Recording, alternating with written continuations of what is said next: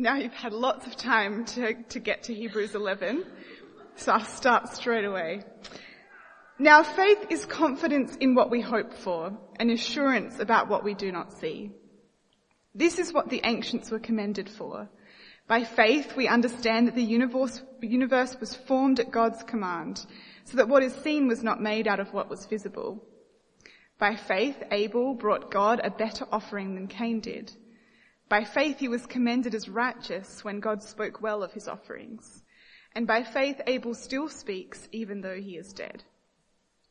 By faith Enoch was taken from this life so that he did not experience death. He could not be found because God had taken him away. For before he was taken, he was commended as one who pleased God.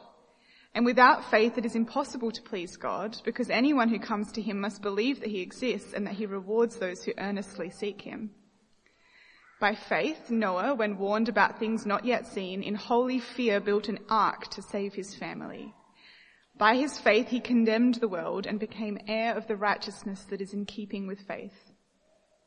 By faith, Abraham, when called to go to a place he would later receive as his inheritance, obeyed and went, even though he did not know where he was going. By faith, he made his home in the promised land like a stranger in a foreign country. He lived in tents, as did Isaac and Jacob, who were heirs with him of the same promise. For he was looking forward to the city with foundations, whose architect and builder is God. And by faith even Sarah, who was past childbearing age, was enabled to bear children because she considered him faithful who had made the promise. And so from this one man, and he as good as dead, came descendants as numerous as the stars in the sky and as countless as the sand on the seashore. All these people were still living by faith when they died. They did not receive the things promised, they only saw them and welcomed them from a distance, admitting that they were foreigners and strangers on earth. People who say such things show that they are looking for a country of their own. If they had been thinking of the country they had left, they would have had opportunity to return. Instead, they were longing for a better country, a heavenly one. Therefore, God is not ashamed to be called their God, for he has prepared a city for them. By faith, Abraham, when God tested him, offered Isaac as a sacrifice. He who had embraced the promises was about to sacrifice his one and only son, even though God had said to him, it is through Isaac that your offspring will be reckoned. Abraham reasoned that God could even raise the dead, and so in a manner of speaking, he did receive Isaac back from death. By faith, Isaac blessed Jacob and Esau in regard to their future. By faith, Jacob, when he was dying, blessed each of Joseph's sons and worshipped as he leaned on the top of his staff. By faith, Joseph, when his end was near, spoke about the exodus of the Israelites from Egypt and gave instructions concerning the burial of his bones. By faith, Moses' parents hid him for three months after he was born because they saw that he was no ordinary child and they were not afraid of the king's edict. By faith, Moses, when he had grown up, refused to be known as the son of Pharaoh's daughter. He chose to be mistreated along with the people of God rather than to enjoy the fleeting pleasures of sin. He regarded disgrace for the sake of Christ as of greater value than the treasures of Egypt because he was looking ahead to his reward. By faith he left Egypt, not fearing the king's anger. He persevered because he saw him who is invisible. By faith he kept the Passover and the application of blood, so that the destroyer of the firstborn would not touch the firstborn of Israel. By faith the people passed through the Red Sea as on dry land, but when the Egyptians tried to do so, they were drowned. By faith, the walls of Jericho fell after the army had marched around them for seven days. By faith, the prostitute Rahab, because she welcomed the spies, was not killed with those who were disobedient. And what more shall I say? I do not have time to talk about Gideon, Barak, Samson, and Jephthah, about David and Samuel and the prophets who through faith conquered kingdoms, administered justice, and gained what was promised, who shut the mouths of lions, quenched the fury of the flames, and escaped the edge of the sword, whose weakness was turned to strength, and who became powerful in battle and routed foreign armies. Women received back their dead, raised to life again. There were others who were tortured, refusing to be released so that they might gain an even better resurrection. Some faced jeers and flogging and even chains and imprisonment. They were put to death by stoning, they were sawed in two, they were killed by the sword. They went about in sheepskins and goatskins, destitute, persecuted and mistreated. The world was not worthy of them. They wandered in deserts and mountains, living in caves and in holes in the ground. These were all commended for their faith, yet none of them received what had been promised, since God had planned something better for us, so that only together with us would they be made perfect. Well, good morning, everyone. And it is indeed a beautiful morning today. If you want to keep your Bibles or whatever instrument you use to look at the Bible open to Hebrews 11, that'd be a good idea. You'll see it's a long chapter. Um, having seen both the video and the Bible reading, you should be able to remember lots of names from Hebrews 11, but of course I won't be able to refer to all of them uh, today. We'll just be looking at snippets on the way uh, through.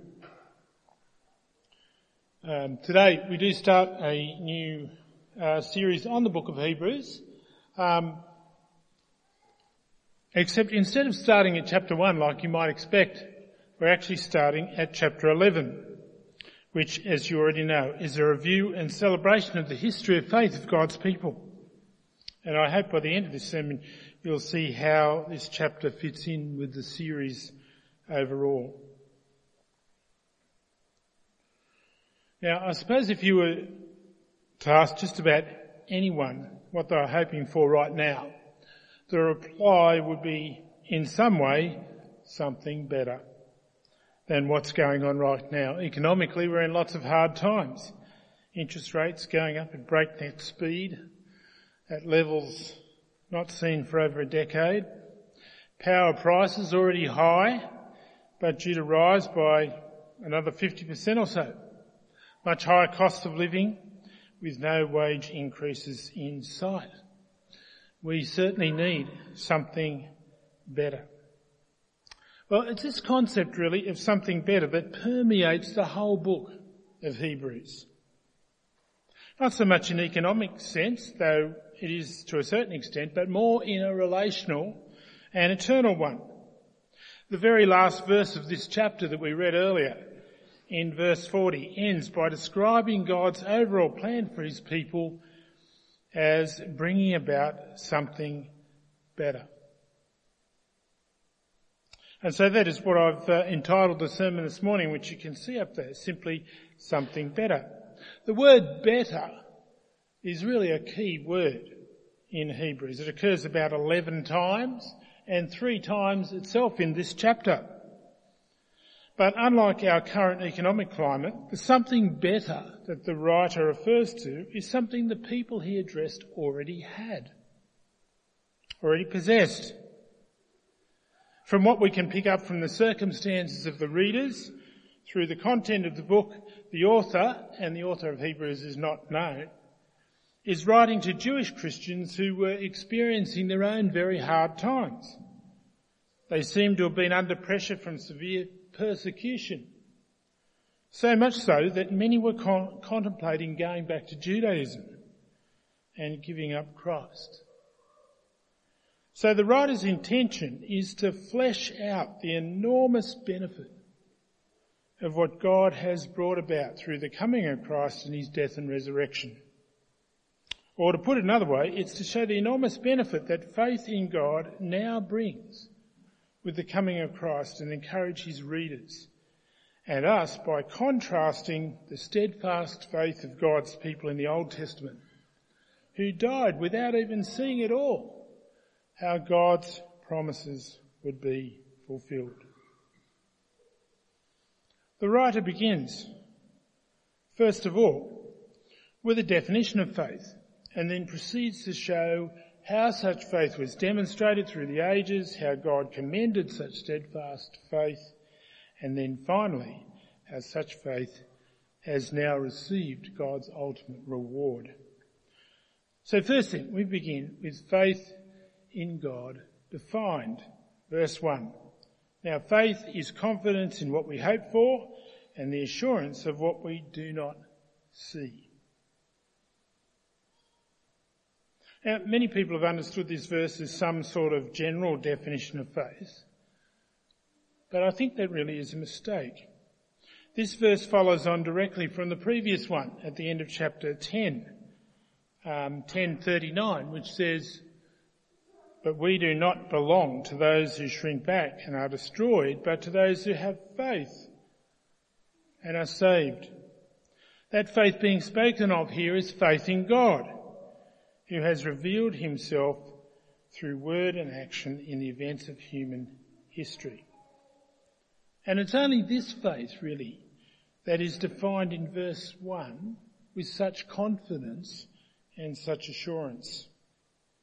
I mean, if you ask people of different religions today, and I'm sure some of you would have already done this and heard this before, whether they were assured of going to heaven or nirvana or whatever else is their goal that they see as the goal, whatever they imagine that, many would say simply, I hope so.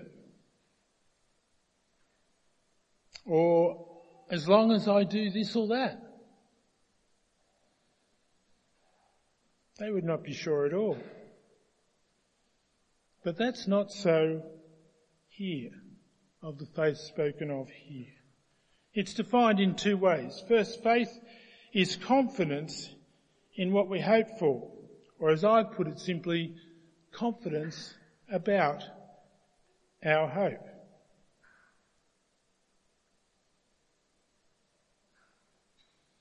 Hope and confidence are very closely related. As in the rest of the New Testament, hope is not wishful thinking or something like that. Hope is something that is certain, but has not yet been fully realized. It's certain because the God who created the whole universe has made himself known and formed an intimate relationship with his people. Hence the second part of the definition you see follows automatically on from the first. Faith is also the assurance of events yet unseen. Now I put it that way because it's not exactly the way the text reads, because those words, what we do not see uh, in the verse, that's the way they should be understood. It's not just talking about things unseen in general, you know, the visible from the invisible, um, spirits, angels, the devil, that sort of thing. The same word is used in verse 7 of Noah. By faith, Noah, when warned about things not yet seen, in holy fear built an ark to save his family. Oops, let's go back. In other words, the things not seen, you see, refers to the flood, obviously in Noah's case to come. So here in verse 1, faith in God has confidence in the things he has revealed and promised, our hope, and therefore the assurance of things that are yet to take place in that plan. Events as yet unseen. Now let me say, while the wording here is simple enough, the reality of what is spoken about faith is more difficult to make clear. This faith in God, you see, is not just a subjective feeling. It's not what the writer is trying to say. But it's a confidence and assurance that forms the basis of our life in the present. Faith brings hope into the present and forms the basis for our daily living. In one way, this faith that God has brought about through forming a relationship with Him is, if you like, proof of the future that He is going to bring about and complete. The events God will bring about that are yet unseen. What the writer does uh, then for most of the chapters is show what such, faith looks like in everyday life, in the lives of God's people throughout history. From faith to we move to faith oh, in God demonstrated. So what the writer does is to proceed to illustrate how faith was demonstrated among those whom verse 2 calls the ancients. The review takes up most of the chapter and many examples are referred to. But of course, I can only summarise um, some of these in the whole section. But in in that whole section from verses 3 through to 37 or whatever, 38, um, I think there are two themes which show how faith is demonstrated, which are very important. The first is that faith is demonstrated by obedience to God's word. We go back to Noah again, remember? Noah, when warned about things not yet Holyfield, built the ark to save his family. He's told to build an ark, gather animals, every type, because God's going to destroy the world in flood. And he does what's commanded. Can you imagine what ridicule Noah must have and his family must have endured? It'd be like looking out there today. Okay, I'm going to start to build an ark. You're crazy, mate.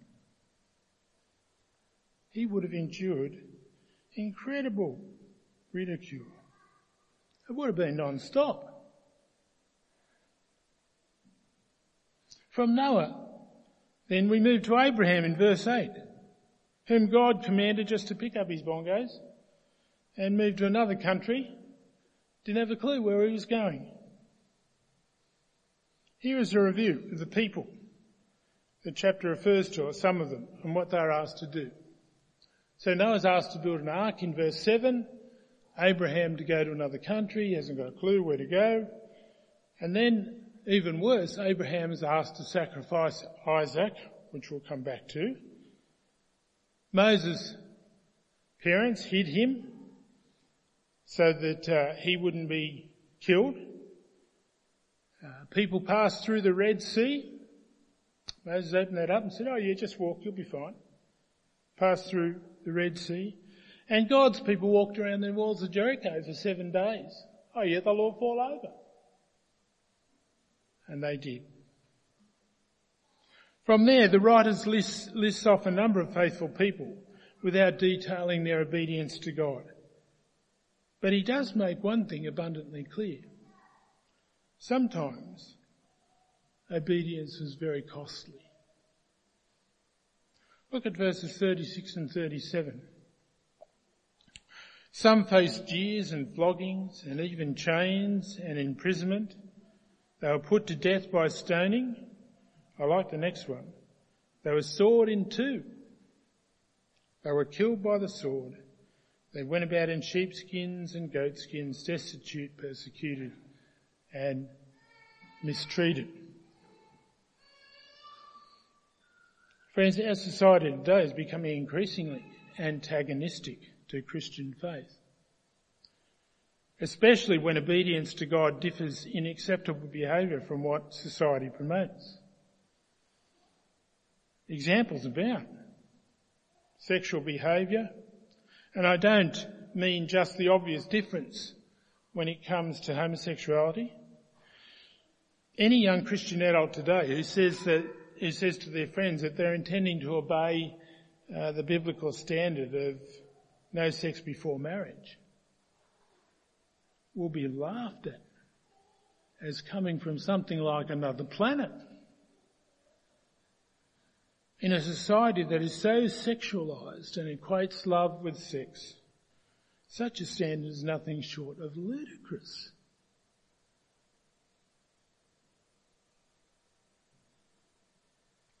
Sometimes faithful obedience will be costly to one's career unwilling to take steps that always pursue profit over people, or forgoing that, promo- that um, promotion so as to care or provide a balance with taking care of your family rather than work 60 to 80 hours a week that that promotion might require. And faithful obedience will certainly affect our wealth or the way we use our money. Something I'll say more about in a moment when we get to the example of Moses. Obedience to God's command and word can be very costly at times. What brings about the strength and power to obey God in times like that when it's very costly? Well, it's a second theme that I think is so present in this chapter. Faith in God means secondly, a trust in God's promises. Or to put it another way, a trust in God's faithfulness to deliver what he's promised. Now the two supreme examples given in this chapter are those of Abraham and Moses. In verses 17 to 19, we read, By faith Abraham, when God tested him, offered Isaac as a sacrifice. He who had embraced the promises was about to sacrifice his one and only son, even though God had said to him, it is through Isaac that your offspring will be reckoned.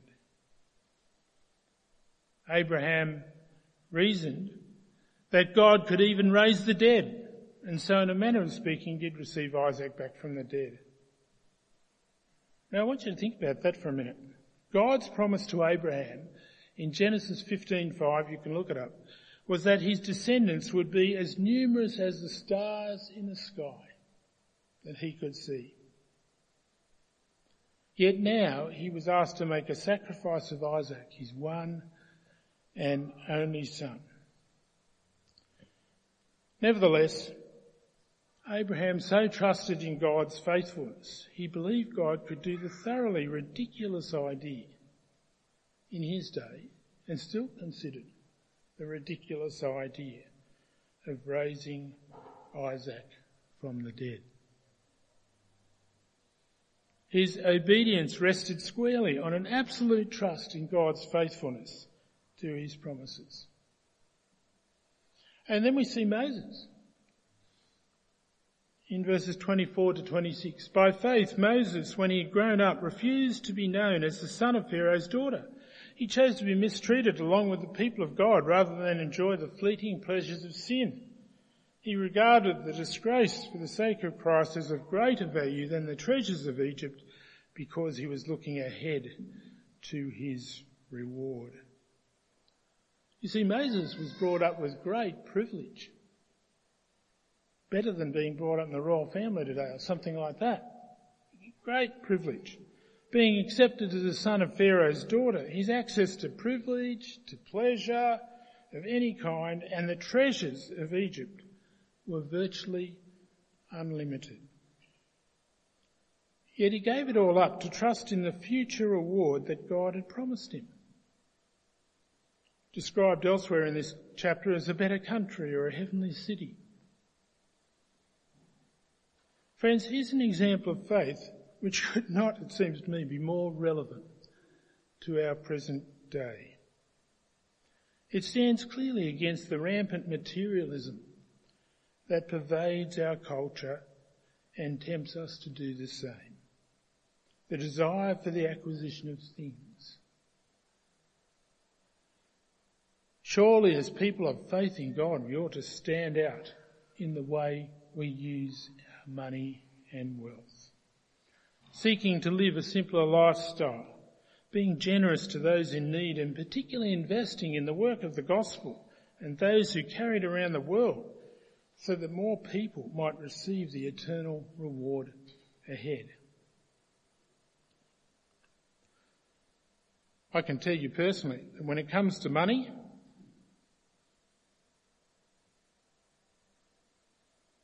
I always think first, first thing I always think of is what I can spend it on. Really, rarely do I ever think of how I can give it away. I expect that's true for many of us because it's so subtle. Yet it's the very powerful influence of our culture. Now, of course, this chapter refers to numerous other others who demonstrated faith in God by their obedience to His word and trust in His promises. But of course, we don't have time to go through them all. It pays careful reflection. We must move on to where the chapter is headed. Using the language here about Moses, we move thirdly and finally to faith in God rewarded. Now before we get to what I think is really the climax of the chapter and the ultimate reward God has revealed to us, I wanted you to note in this chapter also that it's full of comments about God's grace to his people in their present lives. The first element of God's reward, so to speak, for faith is the commendation of God.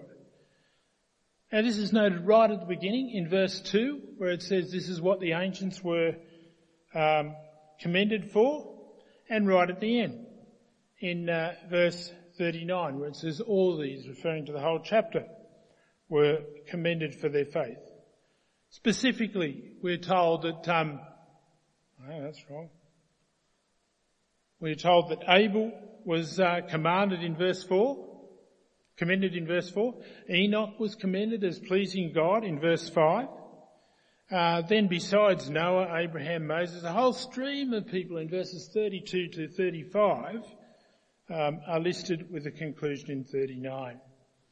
And God's commendation was not simply a pat on the back or a positive word, but involved action in support of his people. Enoch, for instance, was spared the experience of death. He was just taken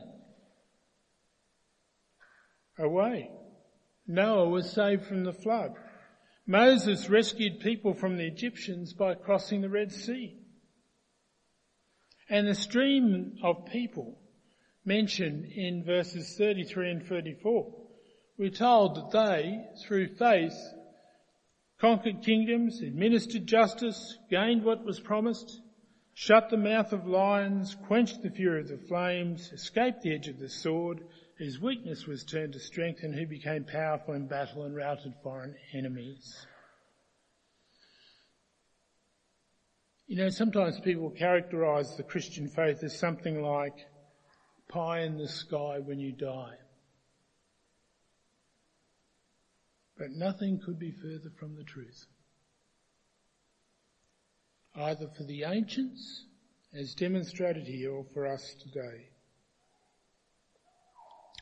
Yet the chapter makes clear that the ultimate plan and reward of God had not yet come. Their faith awaited the coming of something better in Christ. Verses 39 to 40.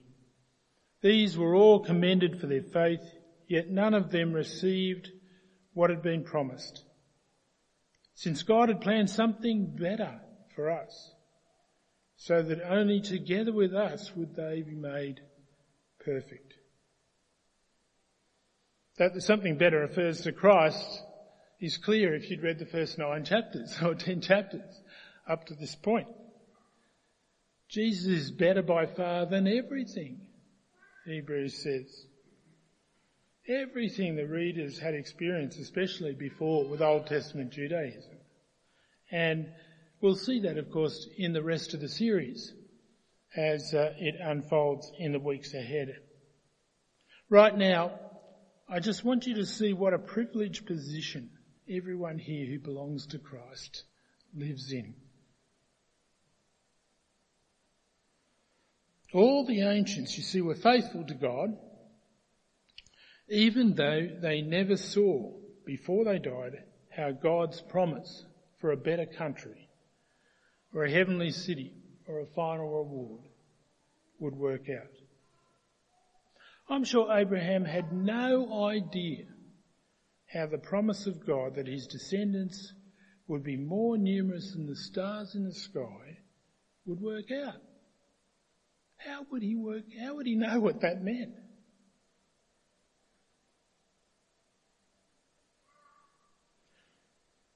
But you know what, brothers and sisters? We do.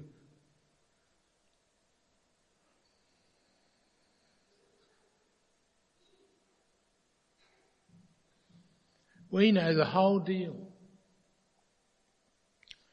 We know when we die exactly what is to come.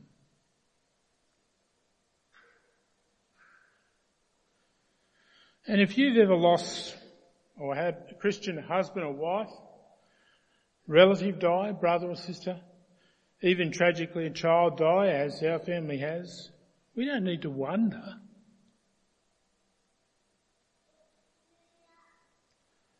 Such loss will bring much grief and sadness, but in Christ there is also great comfort. For we know that that person is with the Lord as are all the ancients, simply awaiting Christ's return to wrap up history as we know it and open the way to the eternal city and blessing with God forever.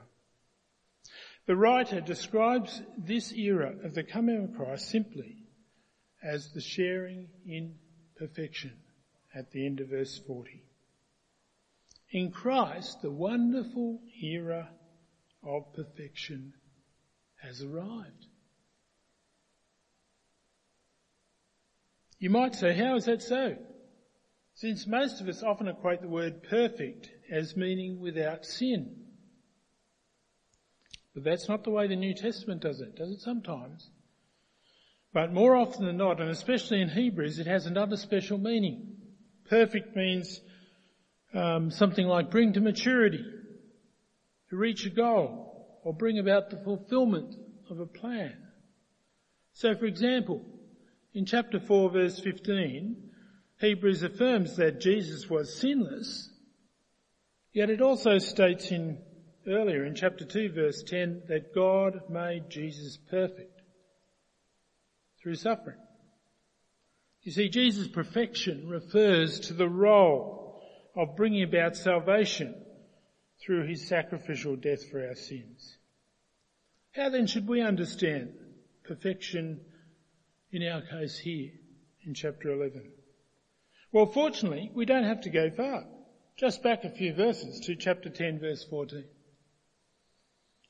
For by one sacrifice he, that is Jesus, has made perfect forever those who are being made holy. Please notice two things. First, the tense of the verb has made, not will make. Has made. And second, the time span. Forever. Through the one sacrifice of Christ on the cross and the, his resurrection to new life, Jesus has paid the penalty for our sins, past, present, and future. In that sense, he has made us perfect forever.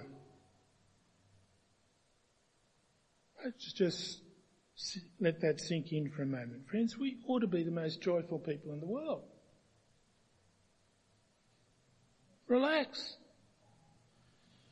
We don't have to do anything at all to earn God's favour. Not a thing. Our names are written in the book of life.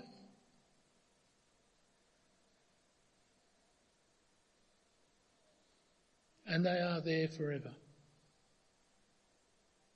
Yes, we're not sinless yet, as that verse makes clear we are those who are still being made holy through God's Spirit. But that we will be sinless in the heavenly city is absolutely guaranteed. The sharing in perfection. The ancients did not receive it because God wanted all his faithful followers to share together in this great thing. Something better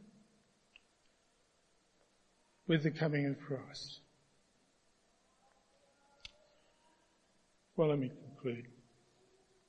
In this chapter, we're confronted with the courageous, with the courageous, don't know what courageous is, but courageous achievements of the ancients of the Old Testament, who through their obedience to God's word and trust in his faithfulness to his promises achieved so much.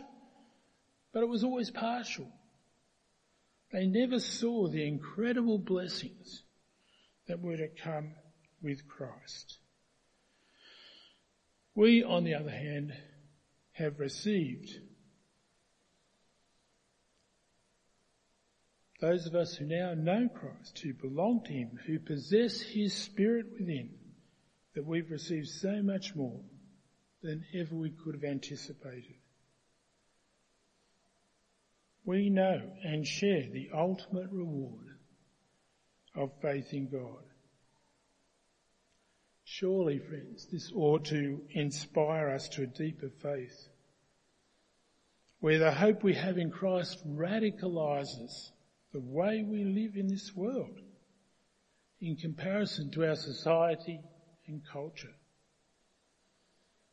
After all, how will anything we might have the opportunity to share about Jesus have any meaningful effect on our friends and neighbours and workmates if they do not see a radical difference in the way our faith changes the way we live.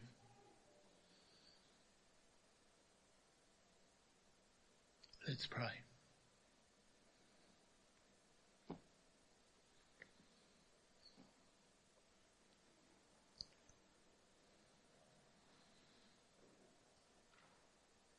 Heavenly Father, we do thank you for this great chapter of Hebrews.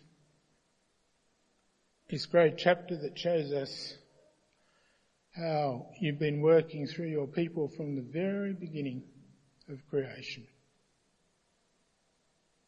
All the way through to now and will continue to do so until Christ returns.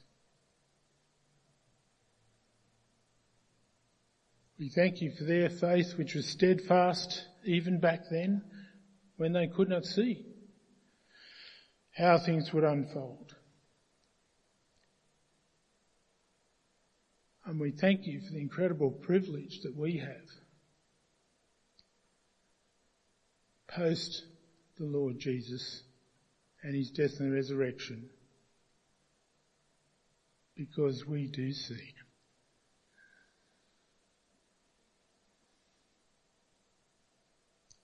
Strengthen us, Lord, we pray, to be people of faith